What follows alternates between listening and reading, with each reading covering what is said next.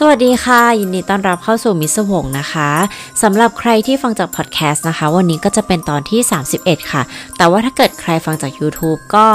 จะมีประมาณ 16 วิดีโอได้มั้งประมาณนี้เนาะซึ่งเราก็ทยอยทยอยเอาตอนเก่าๆจากพอดแคสต์เนี่ยมาลงให้อยู่นะคะ แต่ว่ามันก็ต้องใช้เวลานิดนึงนะคะ เพราะตอนใหม่ต้องอัดตอนเก่าก็ต้องทำนะคะ โอเค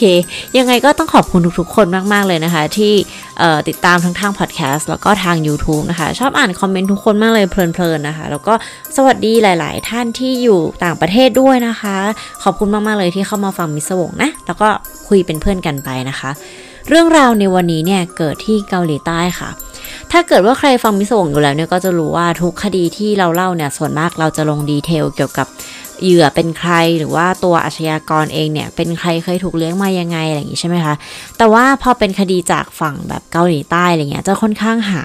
เรื่องราว background ของทั้งสองฝั่งเนี่ยยากนิดนึง เพราะว่าเขาค่อนข้างแบบปกป้องสิทธิเนาะว่าต่อให้เป็นแบบเออนักโทษอะไรเงี้ยเขาก็ค่อนข้างปกป้องสิทธิค่ะ โดยเฉพาะ นักโทษที่อายุยังไม่เกินบรรลุนิติภาวะค่ะ ซึ่งเรื่องราวในวันนี้เนี่ยเกี่ยวข้องกับทุกคนที่ยังไม่บรรลุนิติภาวะหมดเลยนะคะ ซึ่งแบบค่อนข้างเด็กมากๆเลย และเรื่องราวเนี่ยก็ค่อนข้าง peak มากๆเลยนะคะ คือว่าถึงแบบว่าเราจะรู้สึกว่าอันเนี้ยเราไม่สามารถหาข้อมูลได้มากเท่าที่เราอยากจะหา แต่เราก็อยากจะเล่าให้ทุกคนฟังค่ะ ก็หวังว่าทุกคนเนี่ยจะ enjoy กับตอนนี้นะคะ ยังไงก็ไปฟังกันเลยค่ะ ในปี 2017 ที่เกาหลีใต้นะคะศาลแขวงอินชอนค่ะ ได้มอบโทษที่หนักที่สุดเท่าที่จะเป็นไปได้สำหรับผู้กระทำความผิดที่ยังไม่บรรลุนิติภาวะ คือภายใต้กฎหมายเด็กแล้วก็เยาวชนเนี่ยนะ คือฆาตกรรมมันเนี้ยมันโหดร้ายมากๆเลย แล้วก็ถูกวางแผนมาแล้วอย่างรอบคอบนะคะ ไม่ใช่การแบบไม่ได้ตั้งใจหรืออะไรเงี้ย เพราะฉะนั้นศาลเนี่ยก็เลยตัดสินให้เป็นคดีที่หนักที่สุดค่ะ เท่าที่โทษเนี่ยจะไปได้นะคะ เรื่องราวเกิดขึ้นโดยมีน้องคิมค่ะ ขออนุญาตเรียกว่าคิมนะคะ เป็นเด็กมัธยมปลายค่ะ เป็นผู้หญิงนะ น้องเนี่ยอายุประมาณ 16 นะคะ แล้วก็จำเป็นที่จะต้องออกจากโรงเรียนกลางคัน เพราะว่าคิมเนี่ยเหมือนเป็นคนที่แบบเงียบๆ ค่อนข้างเก็บเนื้อเก็บตัวนะคะ แล้วก็หลักๆเลยเธอเนี่ยไม่มีเพื่อน และเธอก็มีความเป็นคนที่อารมณ์เนี่ยขึ้นลงง่ายมาก แล้วก็เวลาโกรธเนี่ยคือแบบระเบิดอารมณ์แบบว่า ขู่จะเอามีดแทงเพื่อนจะอะไรแบบเนี้ยคือค่อนข้างอารมณ์แบบสวิงนะคะ ซึ่งมันก็อาจจะเป็นเหตุผลที่ทำให้คิมเนี่ยต้องออกจากมัธยมปลายไป แต่ว่ามันก็ไม่ได้มีบอกนะว่า จริง ๆ แล้วคิมเนี่ยออกจากโรงเรียนเพราะอะไรนะคะ แต่ว่าอันนี้เดาเองว่าน่าจะเป็นทางน้องมีปัญหากับทางโรงเรียน แล้วก็การเข้ากับสังคมในโรงเรียนนะคะ ซึ่งเวลาว่างของคิมเนี่ย ราะว่าตอนนี้เธอไม่ได้เรียนหนังสือแล้วเนาะเธอก็จะเหมือนแบบนั่งอยู่ตามพวกสนามเด็กเล่นนะคะ เฝ้ามองโลก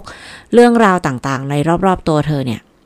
ผ่านตัวเธอไปในทุกๆวันนะคะ คุณแม่ของคิมก็ไปทำงานค่ะ เป็นคุณแม่เลี้ยงเดี่ยวนะคะ เพราะฉะนั้นคิมเนี่ยก็จะอาศัยอยู่ในอพาร์ตเมนต์กับคุณแม่ ก็เพียงสองคนเนาะแม่ลูกนะคะ เหตุมันเกิดในวันที่ 29 มีนาคมปี 2017 ค่ะ คิมเนี่ยตอนนั้นมีอายุเพียง 16 ปีเนาะวันนั้นเนี่ยเธอเนี่ยอยู่ดีๆ ก็เอาชุดของคุณแม่มาใส่ค่ะแบบเคยเห็นเด็กที่แบบเอาชุดผู้ใหญ่มาใส่ปะมันก็จะแอบหลวมๆมันจะไม่พอดีอะเนาะคิมก็คือแบบเอาเสื้อเชิ้ตเอาชุดสูทเอารองเท้า เอากระโปรงอะไรเงี้ยคุณแม่มาใส่ซึ่งมันเนี่ยไม่เข้ากับตัวเธอเลยนะคะ แล้วก็เธอใส่แว่นดำค่ะแล้วก็เอากระเป๋าเดินทางสีดำไปด้วยนะคะ ซึ่งเธอก็แต่งตัวอย่างเงี้ยค่ะ เอาชุดผู้ใหญ่มาใส่แล้วก็เหมือนพยายามจะเหมือนเธอพลางตัวให้เธอดูเป็นผู้ใหญ่อะเออ แล้วเธอก็ถือกระเป๋าดำเดินทางสีดำเนี่ยไปที่สนามเด็กเล่นค่ะ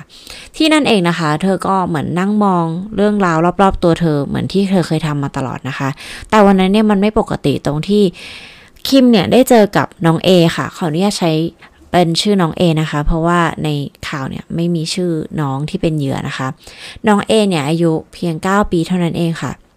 น้องเอก็เข้ามาคุยกับคิม คิดว่าเอกับคิมเนี่ยอาจจะเคยเห็นหน้าค่าตากันมาบ้างนะคะ ไม่งั้นน้องเอเนี่ยอาจจะไม่ไม่เข้ามาถามคิมอะเนาะ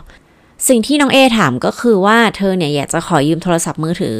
มาโทรหาแม่หน่อยได้ไหมอะไรเงี้ย คือตอนนั้นเนี่ยน้องก็คืออยากจะแบบว่าติดต่อคุณพ่อคุณแม่แต่ว่า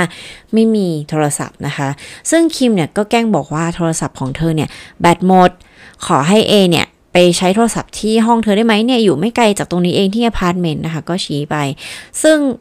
น้องเอแล้วก็คิมเนี่ยก็เดินมาด้วยกันนะคะ ตามทางก็จะมีแบบ CCTV ที่จับภาพได้ว่าทั้งคู่เนี่ย เดินมาด้วยกันแบบไม่ได้มีการบังคับอะไรก็เดินมาด้วยกันเดินคุยกันมาเรื่อยๆอะไรอย่างเงี้ยค่ะ จนมาถึงอพาร์ตเมนต์ของคิมนะคะ แล้วก็เข้าไปในลิฟต์ซึ่งในลิฟต์เนี่ยก็มี CCTV ค่ะ ก็สามารถจับภาพได้ว่าทั้งคู่เนี่ยไปที่ชั้นไหนไปอะไรยังไงค่ะ คราวนี้ พอเข้าไปในห้องเนี่ยน้องเอเนี่ยก็เล่นกับแมวของคิมค่ะ ในตอนนั้นเองนะคะ คิมก็เห็นว่าน้องเอเผลอนะคะ ก็เลยเอาเชือกเนี่ยมารัดคอน้องเอค่ะ จนเธอเนี่ยขาดอากาศหายใจแล้วก็เสียชีวิตนะคะ สิ่งที่คิมทำก็คือลากร่างของน้องเอเนี่ยเข้ามาในห้องน้ำนะคะทำการแยกชิ้นส่วนแล้วก็ใส่ไว้ในถุงแบบว่าหลาย ๆ ถุงหน่อยอะค่ะ แล้วก็ทำความสะอาดห้องน้ำแบบว่าเรียบร้อยดีไม่มีคราบอะไรเหลือเลยนะคะ ก็คือคิมเนี่ยได้มีการทำการบ้านมาก่อนแล้วนะคะ ว่าเธอเนี่ยจะต้องแบบว่าทำความสะอาดยังไงจัดการอะไรยังไงนะคะ แล้วเธอก็นำร่างทั้งหมดที่อยู่ในห่อเนี่ยแบกขึ้นไปที่ชั้นดาดฟ้าค่ะ แล้วเอาไปทิ้งที่ถังเก็บน้ำของอพาร์ตเมนต์เธอค่ะ ซึ่งตำรวจคิดว่าเธอน่าจะมีการเตรียมการไว้แล้ว ก็คือเดินขึ้นมาดูแล้วอะไรแล้วอะไรเงี้ยค่ะ เพราะว่าทุกอย่างที่เธอทำเนี่ยมันเหมือนเป็นมีขั้นมีตอนมีแบบมีแผนหมดนะคะ คราวนี้เมื่อเอหายไปเนี่ย แน่นอนค่ะว่ามันก็เป็นเรื่องใหญ่ในเกาหลีใต้เนาะเด็กผู้หญิงอายุ 9 ขวบหายตัวไป พ่อแม่ก็ตามหานะคะตำรวจก็ตามหา ซึ่งก็ไม่ได้ตามหายากอะไรเลยนะคะ เพราะว่า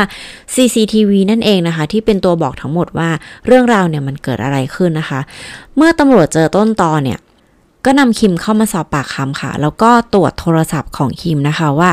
มันมีอะไรที่ตำรวจจะสามารถหาเป็นเบาะแสได้ไหม เพราะว่าเมื่อตำรวจจับคิมเนี่ย คิมได้อ้างว่าเธอเนี่ยมีปัญหาทางจิตค่ะ เหมือนแบบ เธอจำอะไรไม่ค่อยได้ เหมือนแบบมีเป็นจิตเภทบางชนิดอะไรเงี้ย แล้วก็มีความเป็นเออซึมเศร้าอะไรเงี้ย ก็คือเธออ้างว่าเธอเนี่ยป่วยทางจิตนะคะ แต่ว่าตำรวจเนี่ยก็ ตรวจโทรศัพท์ของเธอก่อนค่ะ ในการตรวจโทรศัพท์ครั้งนี้เองนะคะทำให้เห็นว่าสิ่งที่คิมทำเนี่ย คือคิมกำลังแชทกับคนคนหนึ่งค่ะ คนคนนั้นเนี่ยมีชื่อว่า คังค่ะ คังเป็นเด็กผู้หญิงที่อายุมากกว่าคิมนะคะ คิมอายุประมาณ 16 ปีใช่ไหมคะ คังอายุ 18 ปีค่ะ ทั้งคู่เนี่ยแชทกันทุกวันนะคะ แล้วก็โดยเฉพาะวันที่เกิดเหตุเนี่ยก็แชทกันค่ะ แต่ว่าไม่ได้แชทกันใน as คิมกับคังนะคะ ทั้งคู่กำลัง roleplay กันอยู่ค่ะ คือเราไม่แน่ใจแต่ว่ามันเป็นเกม คืออันนี้เราเราไม่รู้จริงๆ คือเราไม่เคยเล่นนะคะ เพราะ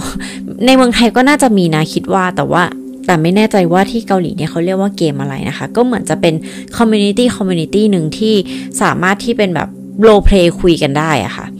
ซึ่งสิ่งที่คิม roleplay นะคะคิมเนี่ยเล่นเป็นเอ่อผู้ชายอายุ 27 ปีนะคะ เป็นเหมือนแบบนักฆ่า ส่วนคังเนี่ยเล่นเป็นเหมือน boss level อะค่ะ ซึ่งน่าจะเป็นผู้หญิงนะคะ ซึ่งทั้งคู่เนี่ยจะคุยกันผ่านแบบตัวละครที่ทั้งสองคนเนี่ยวาดขึ้นมานะคะ คือคิมเนี่ยวาดรูปเก่งมากค่ะ แบบ เดี๋ยวเราจะให้ดูภาพเนาะ เออ คือเธอเป็นคนที่มีความมีพรสวรรค์ในการวาดรูปมากๆนะคะ ลายเส้นอะไรคือไปได้ดีเลยถ้าไม่มีเรื่องราวที่เกิดขึ้นอันนี้นะคะ คิดว่าจริงๆ แล้วเธอสามารถที่จะเป็นนักวาดการ์ตูนได้เลยนะ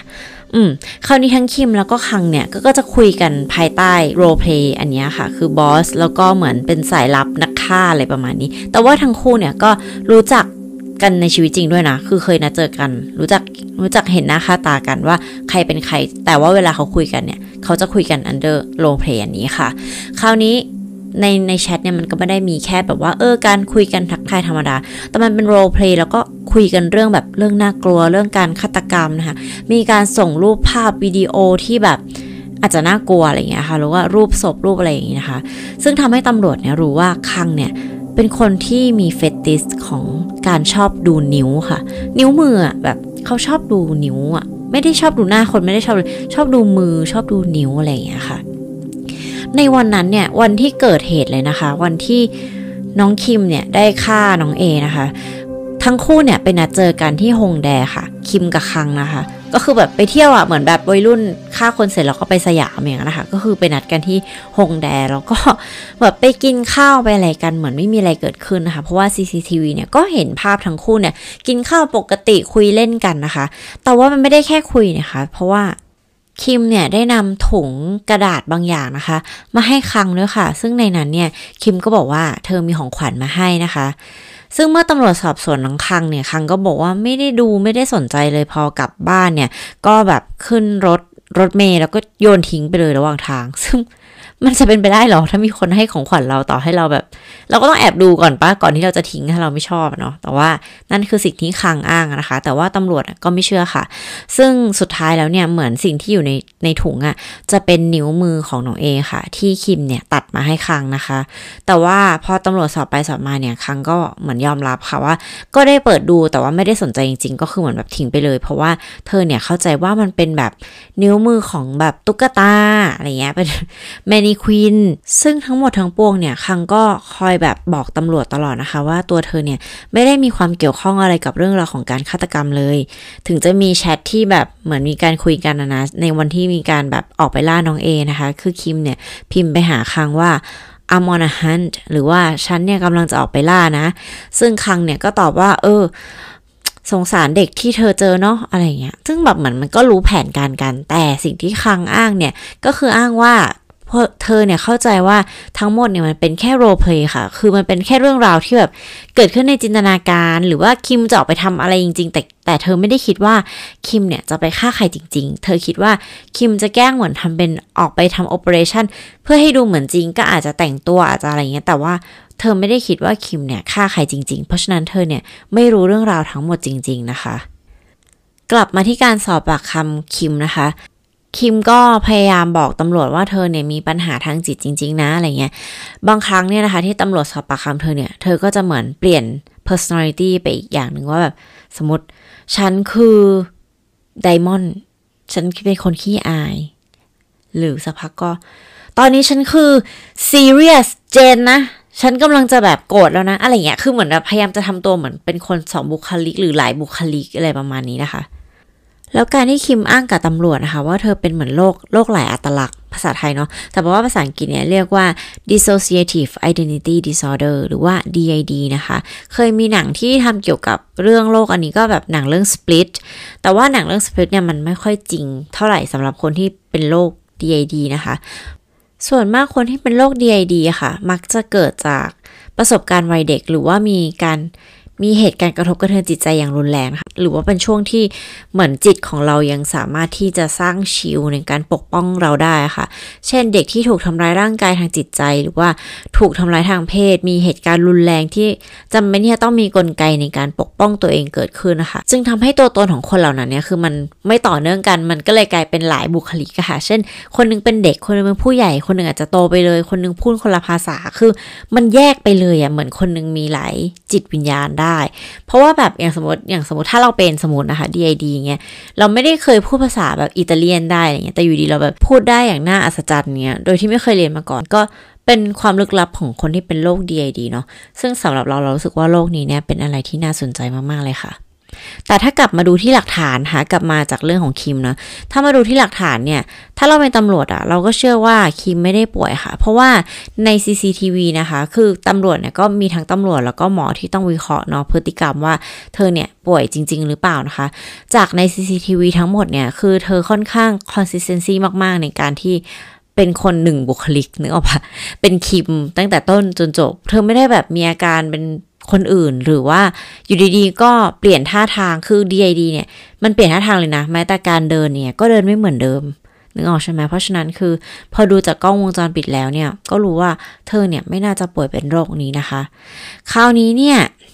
แต่ว่าสุดท้ายแล้วเนี่ยเรื่องราวทั้งหมดเนี่ยมันก็จำเป็นจะต้องอยู่ที่ดุลพินิจของศาลนะคะว่าศาลเนี่ยจะมองว่าคิมป่วยจริงไหม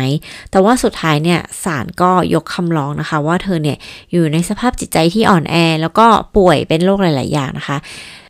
จากการวินิจฉัยของแพทย์นะคะ ก็ลงความเห็นว่าคิมเนี่ยน่าจะมีปัญหาเรื่องของ depression นะคะ หรือว่าเป็นโรคซึมเศร้า แต่ว่าไม่ได้เจอโรคจิตเภทอื่นๆเนาะ น้องคิมเนี่ยให้การเปลี่ยนไปเปลี่ยนมาหลายครั้งนะคะ ตอนแรกเนี่ยบอกตำรวจว่าจำอะไรไม่ได้เลย เหมือนแบบว่าเหมือน black out ไปเลย เกิดโรคฉับพลันอะไรขึ้นมานะคะ แต่ว่าพอสักพักหนึ่งก็เปลี่ยน statement อีกว่า โอเค เธอเนี่ยทำอย่างนั้นจริง ๆ เมื่อหลักฐานมันมันมาตัวเธอแล้วเนาะ เธอทำอย่างนั้นจริง ๆ แต่ว่าที่เธอทำไปเนี่ย เพราะว่าน้องเอเนี่ยได้ทำร้ายแมวของเธอนะคะ แล้วเธอก็เลยไม่พอใจค่ะ ก็เลยเกิดการแบบว่า ไปรัดคอจนน้องเอเนี่ยเสียชีวิตนะคะ แต่ว่าตำรวจเนี่ยก็ไม่เชื่อค่ะ ในช่วงที่คิมต้องอยู่ที่สถานพินิษนะคะ เพื่อที่จะแบบรอขึ้นศาลหรือว่ารอตัดสินคดีอะไรเงี้ย ช่วงนั้นเนี่ยเธอก็ได้รับการดูแลจากจิตแพทย์เนาะ ซึ่งจิตแพทย์เนี่ยก็ได้เหมือนบอกว่าเธอเนี่ยอาจจะอาจจะนะป่วยเป็นโรค Asperger syndrome นะคะ หรือว่าคือเราไม่แน่ใจว่า จริง ๆ ชื่อไทยเนี่ยเรียกว่าอะไรเหมือนจะเรียกว่า Asperger syndrome เลยนะคะ แต่ว่าอาการเนี่ยจะเป็นเหมือนกึ่งกึ่งออทิสติกนิด ๆ แต่ว่าจริง ๆ เราก็สามารถใช้ชีวิตได้ปกติเพียงแต่ว่าพฤติกรรมหรือว่าอารมณ์บางอย่างเนี่ยอาจจะไม่เหมือนการเข้าสังคมทั่วไปนะคะต้องไปดูรายละเอียดอีกทีนะ ถ้าอยากจะทราบ อันนี้คือไม่กล้าพูดเยอะเพราะว่าเดี๋ยวถ้าผิดไปเนี่ย จะต้องไม่ดีแน่ๆเลยเพราะาเราไม่ได้เป็นคุณหมอนะคะ Asperger syndrome นะคะ แต่ว่าสิ่งที่คิมทำก็คือเธอเนี่ยมาหาข้อมูลเกี่ยวกับ Asperger syndrome เพิ่มขึ้นค่ะ เธอขอให้พ่อแม่ของเธอเนี่ยส่งหนังสือมาให้นะคะ แล้วก็อ่านอาการของคนที่ป่วยเป็นโรคเนี้ยค่ะ เพื่อที่เธอเนี่ยจะเหมือนเป็นโรคนี้ได้อะในศาลนะเข้าใจปะเพราะว่าเพราะว่าเธอเนี่ยพยายามจะใช้เรื่องราวของการป่วยแบบทางจิตเนี่ยเป็นการหนีคดีหนีความผิดนะคะ เพื่อนร่วมห้องขังของเธอเนี่ยได้บอกกับตำรวจว่าบางครั้งเนี่ยหลังจากที่กลับมาจากสถานีตำรวจ หรือว่าหลังจากที่พูดคุยกับทนาย หลังจากที่ไปศาลแล้วอะไรเงี้ยคิมเนี่ยบางวันก็จะอารมณ์ดีมากๆค่ะเพราะว่าเธอก็เล่าให้ฟังว่าทนายของเธอเนี่ยบอกว่าถ้าเกิดว่าคดีของเธอเนี่ยไปตกอยู่ที่ว่าตัวคิมเนี่ยมีปัญหาทางจิตจริง ๆ เนี่ย เธออาจจะถูกจำคุกแค่เพียง5ถึง10 ปีเท่านั้นเองนะคะ เธอรู้สึกว่ามีความหวังในการใช้ชีวิตมาก ๆ เลย ต้องบอกว่าตอนแรกของแผนทั้งคิมและคังนะคะ มีการพูดคุยว่าคังเนี่ยได้ถามคิมว่า ถ้าสมมติว่าเธอถูกตำรวจจับหรือว่าอะไรเงี้ย ฉันจะต้องติดคุกไปกับเธอไหม ซึ่งคิมเนี่ยก็บอกว่า เธอเนี่ยจะดูแลไม่ให้คังเนี่ยต้องติดคุกเอง เธอเนี่ยจะเป็นคนแบบรับโทษทั้งหมดเองนะคะ แต่สุดท้ายแล้วเนี่ย คิมก็เปลี่ยนอีกครั้งหนึ่งค่ะ ครั้งนี้เนี่ยเธอก็ขึ้นศาลแล้วก็บอกว่าตัวของคังเนี่ยเป็นคนบงการให้เธอเนี่ยต้องทำเรื่องทั้งหมดนี้นะคะ เพราะว่าเธอเนี่ยเหมือนเชื่อใน roleplay นี้มากๆ แล้วเธอเนี่ยก็เชื่อทุกอย่างที่คังพูดนะคะ แต่มันมีอย่างหนึ่งค่ะว่าเวลาคิมอยู่ในศาลเนี่ยคือคือเธอไม่เหมือน เอางี้ถ้าทุกคนเห็นรูปของคิมอะจะรู้สึกว่าเธอเด็กมาก ซึ่งจริงเธอก็เด็กจริงเธออยู่แค่ 16 เนาะแต่ว่าพฤติกรรมของเธอในศาลอะไม่เหมือนเด็กนะ คือบางทีเวลาใครพูดอะไรไม่ถูกใจเธอเงี้ยเธอก็ตะโกนขึ้นมาเลยแบบเหมือนใช้คำไม่สุภาพ แล้วก็ใช้คำแบบผู้ใหญ่ ไม่ได้เหมือนเด็กพูดกับผู้ใหญ่อะแต่เหมือนผู้ใหญ่พูดกับผู้ใหญ่ด้วยกัน อันนี้อันนี้คือเท่าที่ถอดคำมานะคะ เช่นแบบอะไรของมึงไม่จริงอีโกหกอะไรเงี้ยสมมุติ ซึ่งแบบเด็กทั่วไปจะไม่แสดงอาการแบบนี้นะคะ กับ ผู้ใหญ่ในศาลในศาลนะเน้นว่าในศาลนะคะ หรือว่าตอนที่ทนายของคิมเนี่ยแบบว่ากำลังขึ้นให้การอยู่ใช่ปะคะไมเขาอาจจะห่างจากปากอะไรเงี้ยคิมก็คือแบบเอื้อมมือไปแบบดึงไมค์ขึ้นมาใกล้ๆปากแล้วก็แบบถือเอาไว้อย่างนั้นนะเหมือนแบบพูดให้มันชัดๆดิอย่างเงี้ยซึ่งแบบมันเป็นพฤติกรรมที่แบบเวียดมาก ซึ่งก็ไม่มีใครรู้ว่าคิมเนี่ยตั้งใจที่จะแบบว่าทำให้มันเกิดความแตกต่างให้เธอเนี่ยให้ทุกคนรู้สึกว่าเธอป่วยทางจิต หรือว่านั่นคือนิสัยของเธอจริง ๆ สิ่งที่เธอเป็นจริง ๆ อันนี้ไม่มีใครทราบนะคะ แต่ว่าสุดท้ายแล้วค่ะ ทุกคนอยากรู้ไหมว่าคดีของคิมและคังเนี่ย มันเป็นยังไงนะคะคังค่ะ รับพลีดิวนะคะ รับพลีดิวจากจากตำรวจก็เลยบอกว่า ตัวเธอเองเนี่ยมีส่วนร่วมในการทิ้งศพค่ะ แต่ว่าเธอเนี่ยไม่เกี่ยวข้องกับการฆาตกรรม น่าจะแบบมีส่วนร่วมของการ dispose ตัวนิ้วของน้องเอนะนี่ว่านะ เพราะว่าตอนที่ทิ้งศพในแทงน้ำอะไรพวกเนี้ยคือคังไม่ได้อยู่อยู่แล้วนะคะ แต่ว่าตัวคิมเนี่ย ตอนแรกเนี่ยจะถูกตัดสินโทษประหารชีวิตหรือจำคุกตลอดชีวิตค่ะ แต่ว่าด้วยความที่เธอเนี่ย อายุยังไม่เกิน 18 ปีนะคะ เธอก็เลยถูกแม็กสุดนะคะ แค่เพียง 20 ปีเท่านั้นเองค่ะ ซึ่งเป็นโทษสูงสุดนะคะ เพราะว่าเธอเนี่ย อายุยังไม่เกิน 18เนาะมันก็เลยแม็กสุดแค่นี้ค่ะ แต่ว่าคังเนี่ยอายุ 18 แล้วนะคะ เธอจึงไม่ได้รับการคุ้มครองดังกล่าวค่ะ แต่ว่าเธอถูกตัดสินจำคุกแค่เพียง 13 ปีเท่านั้นเองนะคะ เพราะว่าเธอเป็นผู้สมรู้ร่วมคิดค่ะ ไม่ได้เป็นคนลงมือ เพราะฉะนั้นคิมติดคุก 17 ปี คังติดคุก 13 ปี ทั้งคู่เนี่ยอายุยังไม่ถึง 20 เลยนะคะ เพราะฉะนั้นตอนที่ทั้งคู่เนี่ยถูกปล่อยออกมาจากคุกแล้วเนี่ย อายุก็แค่ประมาณอยู่ในช่วง 30 เนาะอืม ถือว่าน้อยมาก ๆ เลยนะคะ กับสิ่งที่พวกเขาได้ทำไปนะคะ คดีนี้ถือว่าเป็นเรื่องที่พีคมาก ๆ ในเกาหลีใต้ค่ะ เพราะว่าทุกคนสาธารณชนเนี่ย ทุก ๆ คนเลยนะคะ รู้สึกว่ามันแบบโหดร้ายแล้วก็แบบ มันเฮ้ยทำไมทำไมโรเพลย์หรือว่าจินตนาการเนี่ย มันทำให้ผู้คนทำอะไรได้ขนาดนี้เลยเหรอ โดยเฉพาะทั้งสองคนเนี่ย อายุยังเป็นเพียงแค่ผู้เยาว์เท่านั้นเองนะคะ 16 กับ 18 ปีเนี่ย ก็คือถือว่ายังเด็กอยู่มาก ๆ เลยนะคะ โดยเฉพาะคิมที่อายุแค่เพียง 16 ปีเท่านั้น แล้วก็มีการถกเถียงว่าทั้งคู่เนี่ย ถูกผ่อนปลนการกระทำผิดอะไรเงี้ยเพราะว่าถูกทรีตเหมือนผู้ป่วยทางจิตหรือเปล่านะคะ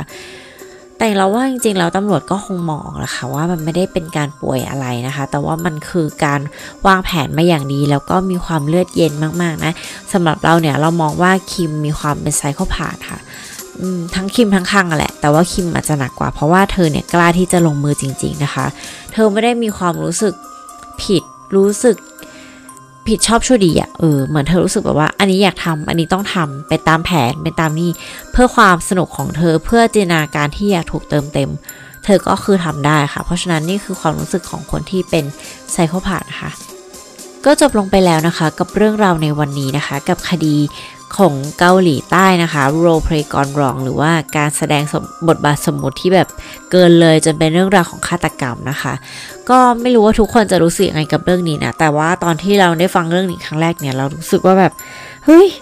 พีคเลยอะทำไมแบบการแบบ role play มันทำให้คนเราเนี่ยจินตนาการไปได้ไกลขนาดนี้เลยหรออะไรเงี้ย แต่ว่ามันก็อาจจะเป็นไปได้นะคะ เพราะว่าทั้งคู่เนี่ยก็ยังมีอายุที่น้อยมากๆเลย ตอนที่เรายังเด็กอยู่เวลาเราทำอะไรเราก็จะอินมากบางทีแบบว่า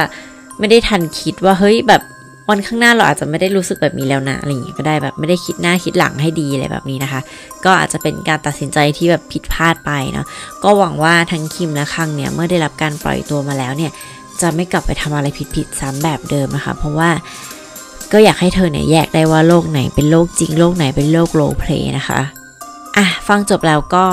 อย่าลืมดูแลสุขภาพจิตของตัวเองกันด้วยนะคะ อย่าปล่อยให้เราแบบว่าอินกับอะไรจนเกินไปเนาะเพราะว่าอะไรที่มากไปเนี่ยก็ไม่ดีนะคะ อย่างที่เราบอกในทุกๆตอนนะคะ ช่วงนี้โควิดก็ยังอยู่นะคะ ดูแลสุขภาพกันดีๆค่ะ แล้วก็หวังว่าทุกคนเนี่ยจะผ่านช่วงเวลานี้ไปได้นะช่วงเวลาที่ทุกอย่างแพงๆอะอะไรก็แพงไปหมดเลยโอ้ปวดหัวนะคะ ก็ยังไงก็ดูแลสุขภาพค่ะ ไม่มีอะไรสำคัญไปกว่าสุขภาพที่ดี แล้วก็ร่างกายที่ไม่ป่วยนะคะ แล้วเจอกันใหม่ตอนหน้าค่ะ สวัสดีค่ะ